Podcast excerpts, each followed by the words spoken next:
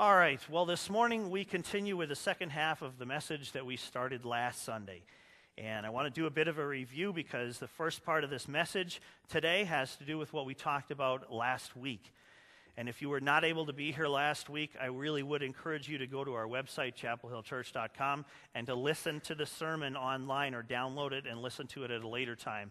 Uh, it ties in with what we're talking about today, um, and this is about a bit of a vision for our future, and so I would encourage you to do that. Before we go any further, if you do not have a Bible with you this morning, you're going to need one.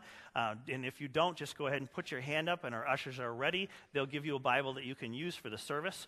Uh, later on, we're going to read through an entire chapter together, and uh, you're going to want to have a Bible that you can follow along in when we get to that point. So let's go back to last Sunday and the things that we looked at together. We talked about the concept of spiritual growth and maturity. And there was a word that I tried to drill into your, mar- into your minds regarding that concept. Do you remember what that word was? Yes, thank you. Okay, I was going to change the entire tone of my sermon there if nobody answered. So the word was flourish. Thank you for remembering that.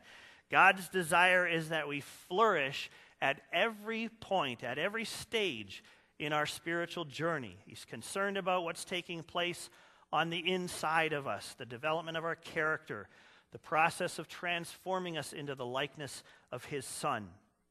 Our hearts our hearts are being transformed, transformed to reflect the heart of Jesus. And out of that transformation will come a transformation in the way that we behave, in the way that we live. We looked at a model last week of what that process of transformation might look like in our lives.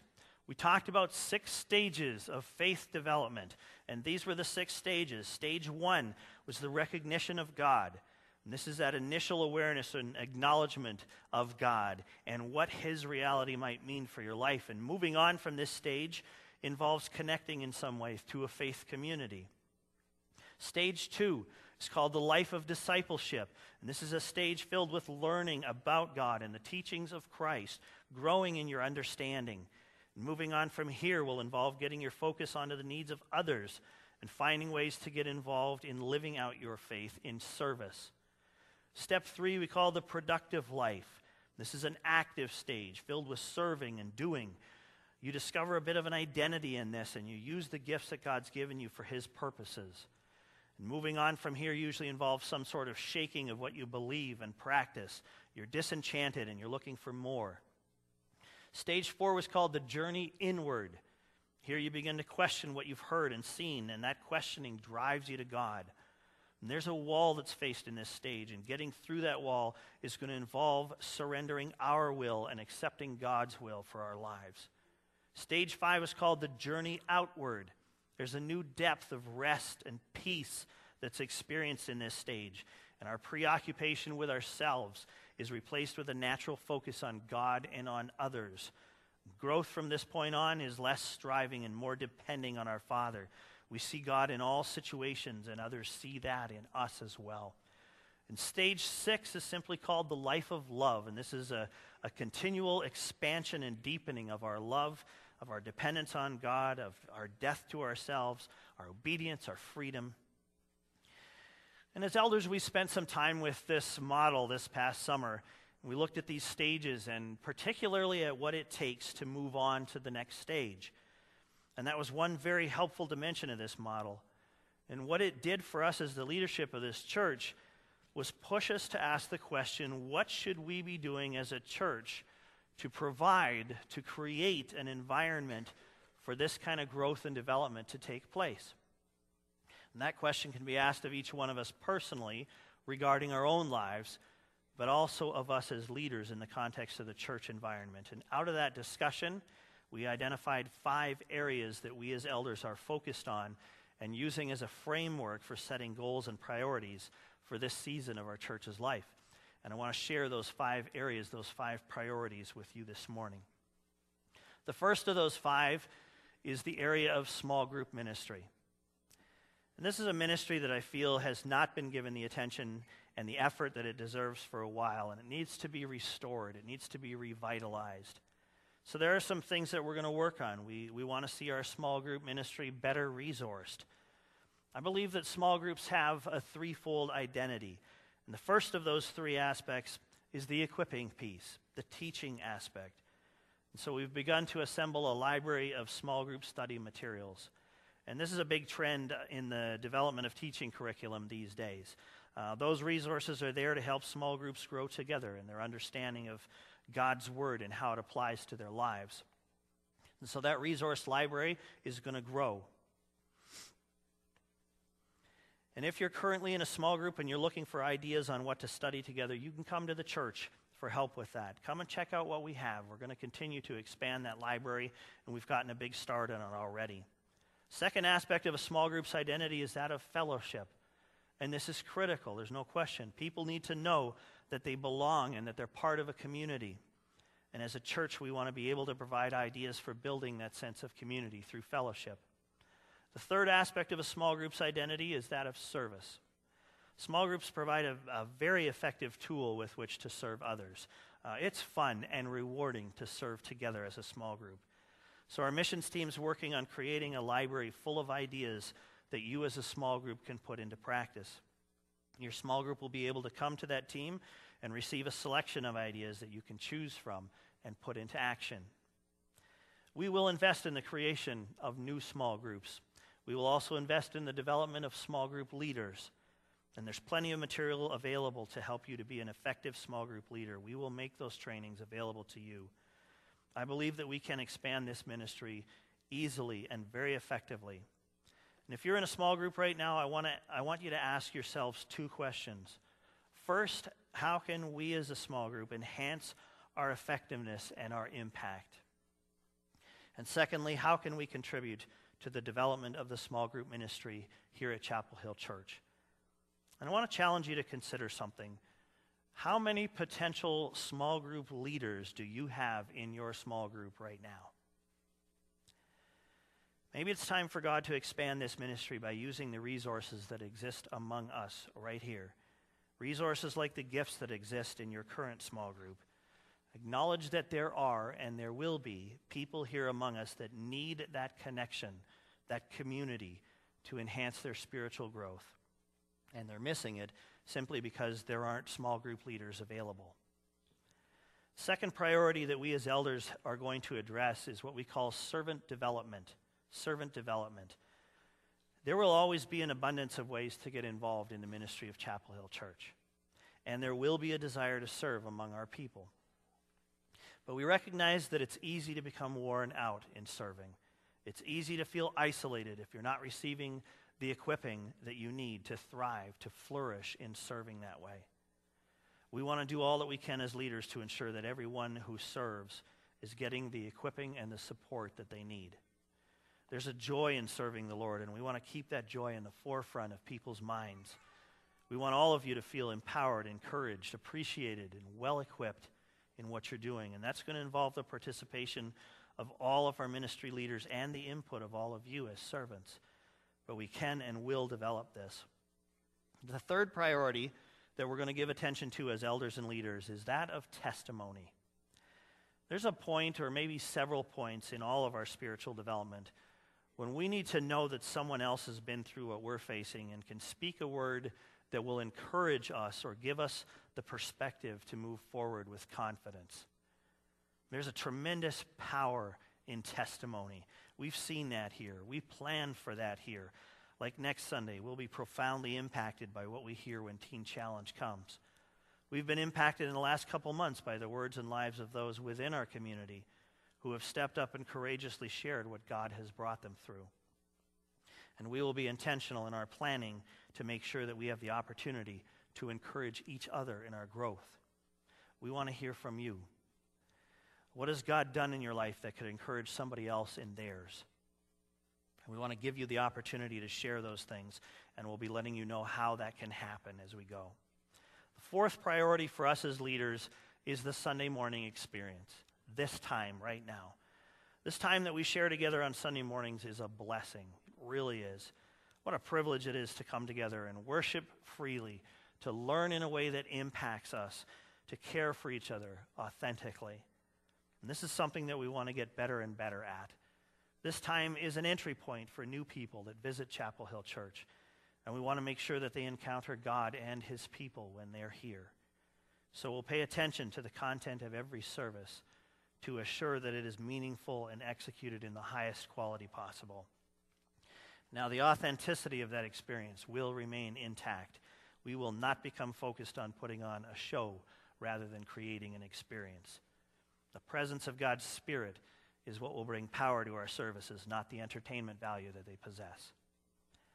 And it's within the Sunday morning experience that many people find the inspiration to face what they are encountering in life through the worship, through the message, through the fellowship.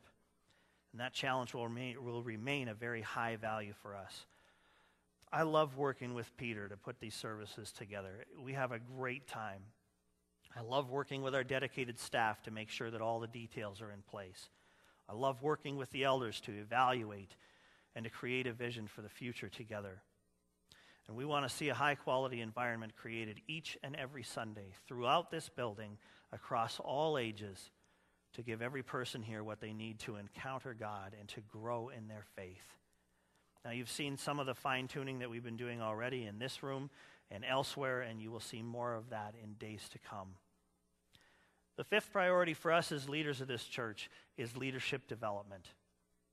None of what we hope to accomplish here is possible without godly leaders. We need leaders who demonstrate humility, maturity, integrity, and a dependence on God to lead in this very valuable ministry. And we believe that leaders in all areas of ministry need to be properly equipped to carry out God's calling. Without that equipping, we invite fatigue, disillusionment, and discouragement among our leaders. And without that equipping, the effectiveness of this ministry will diminish. I am thoroughly enjoying right now leading our elders through a season of equipping in their role as we grow in our understanding of what it means to be an elder. Uh, we're working through some great material right now that I pray will build a solid foundation for that aspect of our leadership. I'm anxious to carry out that equipping with all of our ministry leaders. But that kind of equipping should be carried out by more than just me, the pastor. A church needs leaders training and equipping leaders. And we believe that that is possible to put into practice, and we're discussing ways to make that a reality. So there are five priorities small groups, servant development, testimony, the Sunday morning experience, and leadership development. And we have plenty of work uh, to do and more priorities to come as we, possess, as we progress. And thankfully, we have a God who is able. These are the priorities that He's laid on our hearts, and this does not mean that we are going to neglect other things about our ministry that are not on this list. These are growth areas for us and will be addressed in tandem with other dimensions of this ministry here at this church. But these are the areas that we believe will move us forward in creating an environment in which spiritual growth will take place if we give them the attention that they deserve. Will you get behind this? Every one of us plays a role in this. Every one of us. First and foremost, this has got to be covered in prayer, or we're just wasting our time on this. And we're going to start that prayer cover in just a few minutes here. But prayer is just one way to participate, and hopefully a way that every one of us will participate. This kind of vision requires people. What got your attention over the last few minutes here? Listen to God as He leads you to get involved if you aren't already. We need leaders. When Nehemiah was rebuilding the wall, he gave responsibility to so many people for their part in the rebuilding process. What will your part be in the rebuilding of the ministry of Chapel Hill Church? Is God calling you to serve as an elder, a ministry leader, a teacher, a servant in some other capacity here? Answer that call. Answer the call. We are the light of the world, and we need all of our participation in order for that light to shine as brightly as it can. And obviously, progress in these priorities is going to take resources. Now, due to all the transitions of the past several years here, we've been operating on a survival budget to get us through those times. God has provided in the midst of those transitions, and you have given faithfully to get us through that. And I thank you for your participation in that. Now it's time to look at our budget a little differently. The priority of our budget needs to be the enhancement, the rebuilding of this ministry To accomplish the things that God is showing us, we need to expand our resources as a church. It's time for a sacrificial investment by all of us. But step one in that journey is to close the gap in our budget, to eliminate the shortfall that's there. Uh, a few weeks ago, when I preached on leveraging your possessions, I asked you to consider trimming the fat at home, to selling some stuff that you don't need and giving towards the ministry of the church. And the initial response to that was very encouraging. Uh, thank you for responding and for shortening that gap. We still have a ways to go. Will you give to close that gap and to prepare us to expand the scope of this ministry? If you want one of those envelopes that we distributed last week, there are more on the slat board out here by the office. You can grab one, but it doesn't take an envelope or selling something to get involved. It comes down to choosing to invest in this ministry that God has blessed us with. I am so excited about the potential that exists here at Chapel Hill Church. I am so grateful for the characteristics of this church that made it so easy to say yes to this calling. This is a healthy church. This is a flourishing church. Is there opportunity to grow? Of course there is. Course there is. But in our community life, just as in our personal life, God's concern is that we are flourishing wherever we are at in our growth. We are flourishing, Chapel Hill Church. We are. Praise God for that, and let's continue to grow. I want to shift our attention now back to our own personal spiritual growth. But before I do, I want to take a moment here to pray for these priorities and for this next season in our life as a church. So, will you join me in that? Will you just bow your heads and close your eyes? And I'm going to give you a moment silently again to just lift these things up to God. Will you go to Him right now and lift up the ministry of Chapel Hill Church? Ask for God's blessing on this and for the things we've been talking about.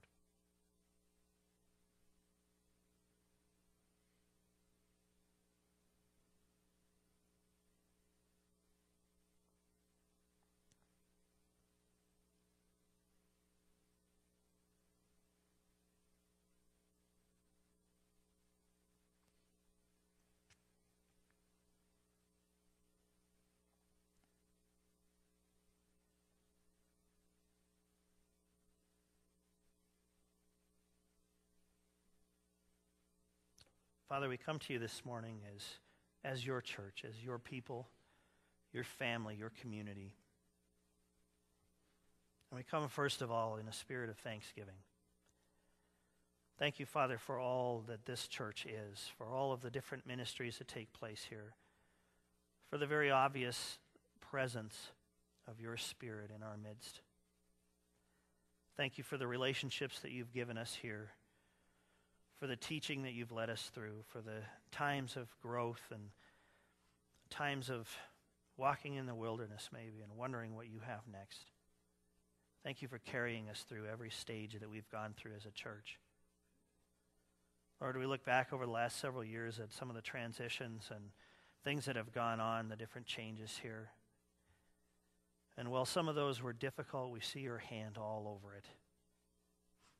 So we know as we look forward with great confidence that you have your hand on us and that you have a plan for us, a plan to prosper us and not to harm us, to give us hope and a future. And we're trusting you, Father, with that plan. And we come before you this morning with some of the things that we're looking at as leadership and now together as a congregation. We just offer them up to you. None of this can happen without your power. We ask for your Holy Spirit to just fill every aspect of this ministry. We ask for growth in everything that we do here on Sunday mornings, with our children, with our youth, with whatever it is that you've called us to be as a church. We just ask for your power to fill everything that we're doing. I ask, Father, that you would raise up leaders here that people would respond to the call that you're placing on their life to lead, to step forward in courage, and to teach, to be an elder, to be a servant in some way here. Thank you for how you're going to use those individuals. Father, we're counting on you as we move forward, as we've seen a bit of what you've revealed to us as leaders here. We're counting on you to guide us step by step as we follow you in obedience. Thank you that we can count on that. And we commit all this to you in Jesus' name. Amen. As we develop individually, personally, we're going to see growth in some different areas of our lives. Where will that growth be evident? And that's the question asked that resulted in the title of the message today Where the Green Things Are. Chip Ingram recently wrote this great book called Living on the Edge. And in it, he outlines a basis for spiritual growth, and we'll explore this basis more in days ahead. But I want us to look at the scope of what he describes this morning. One chapter in the Bible is at the heart of his approach to the subject of spiritual growth. And I want to introduce you to this chapter as a bit of a theme chapter for us as a church when it comes to our spiritual growth. The chapter is Romans 12. And I'd invite you to turn there now in your Bibles. Romans chapter 12. This chapter is a great bird's eye view of something very central to our lives. It addresses five essential relationships that are impacted by our spiritual growth or our lack of spiritual growth. So let's read through the chapter together and then I'll identify those five relationships. Romans chapter 12, beginning at verse 1. Therefore, I urge you, brothers and sisters, in view of God's mercy, to offer your bodies as a living sacrifice, holy and pleasing to God. This is your true and proper worship. Do not conform to the pattern of this world, but be transformed by the renewing of your mind. Then you will be able to test and approve what God's will is, his good, pleasing, and perfect will. For by the grace given me, I say to every one of you, do not think of yourself more highly than you ought but rather think of yourself with sober judgment in accordance with the faith God has distributed to each of you.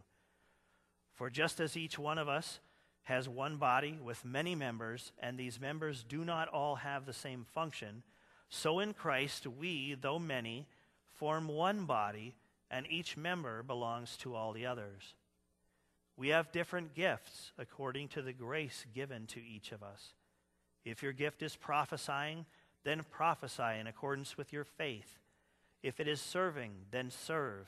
If it is teaching, then teach. If it is to encourage, then give encouragement. If it is giving, then give generously.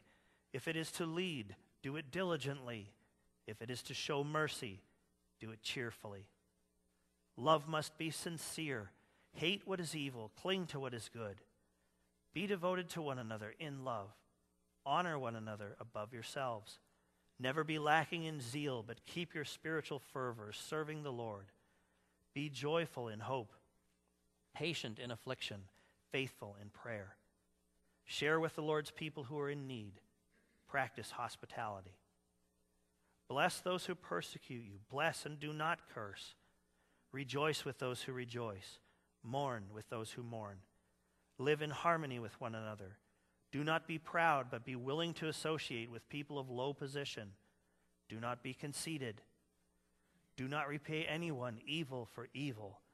Be careful to do what is right in the eyes of everyone.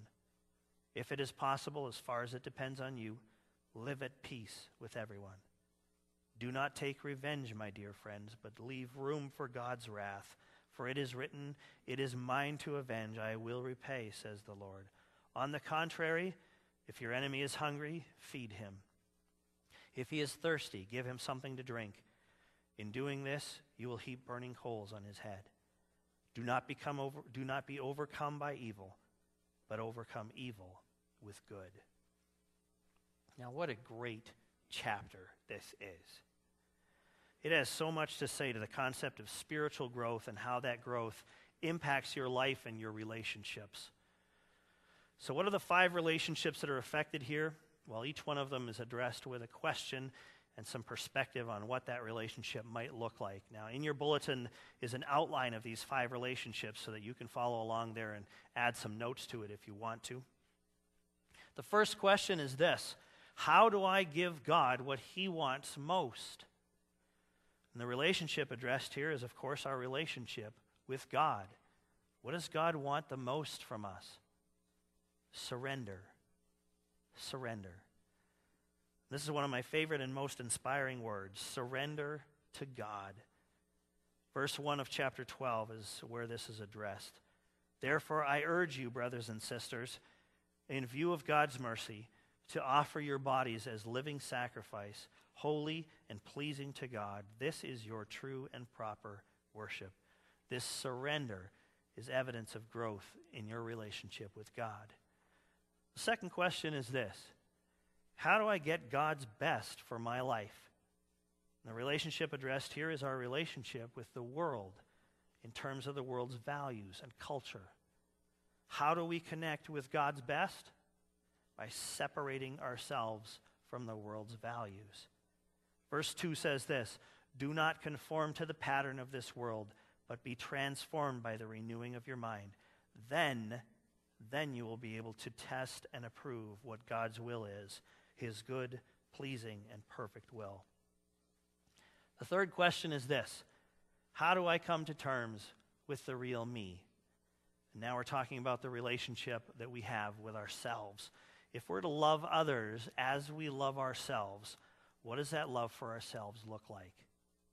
How should we view ourselves? Verse 3 has some words to say about sober judgment before it goes on to expand on our place in the community of Christ and how we view ourselves there. It says this Do not think of yourselves more highly than you ought but rather think of yourself with sober judgment.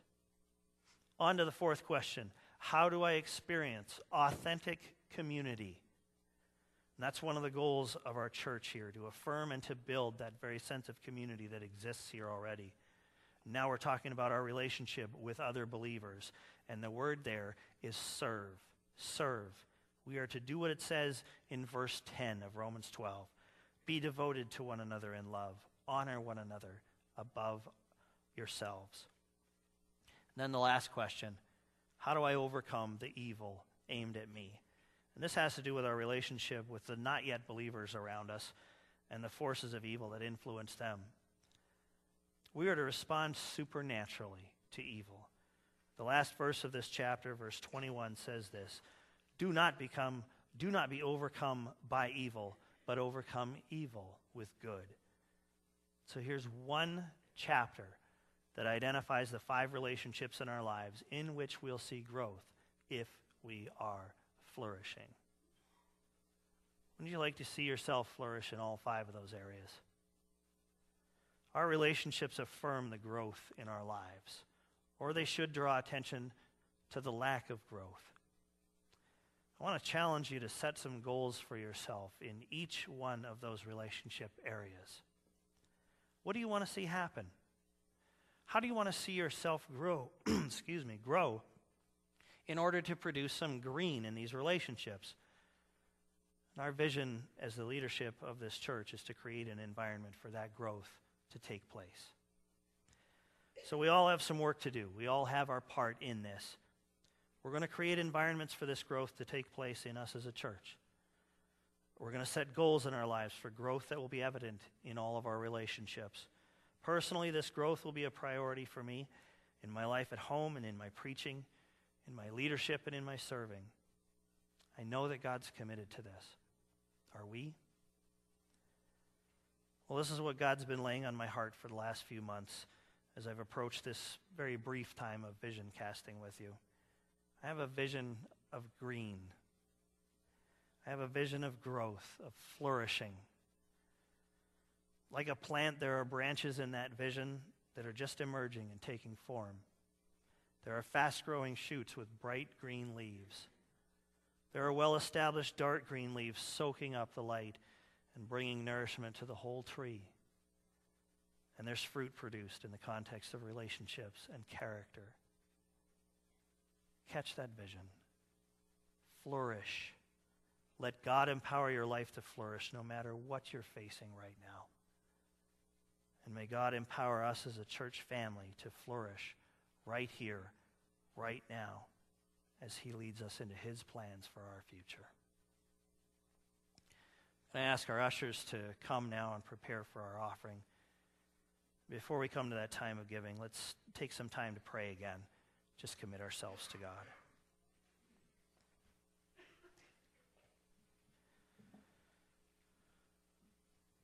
Father, this morning we come to you once again to tell you that we love you, to thank you so much for caring for us, for having a plan for us, both individually and as a church body. Thank you for communicating to us through your Spirit, for not leaving us alone to figure these things out. And Father, I think every one of us wants to see growth transformed into the impact that happens in all of our relationships. We want to see evidence of growth in each aspect of our life, relationships that we have with you, with ourselves, with each other, the world around us. God, we want to see that growth take place. So I ask, Father, that we would not lose sight of that vision that you have for us. If nothing else, just to think green.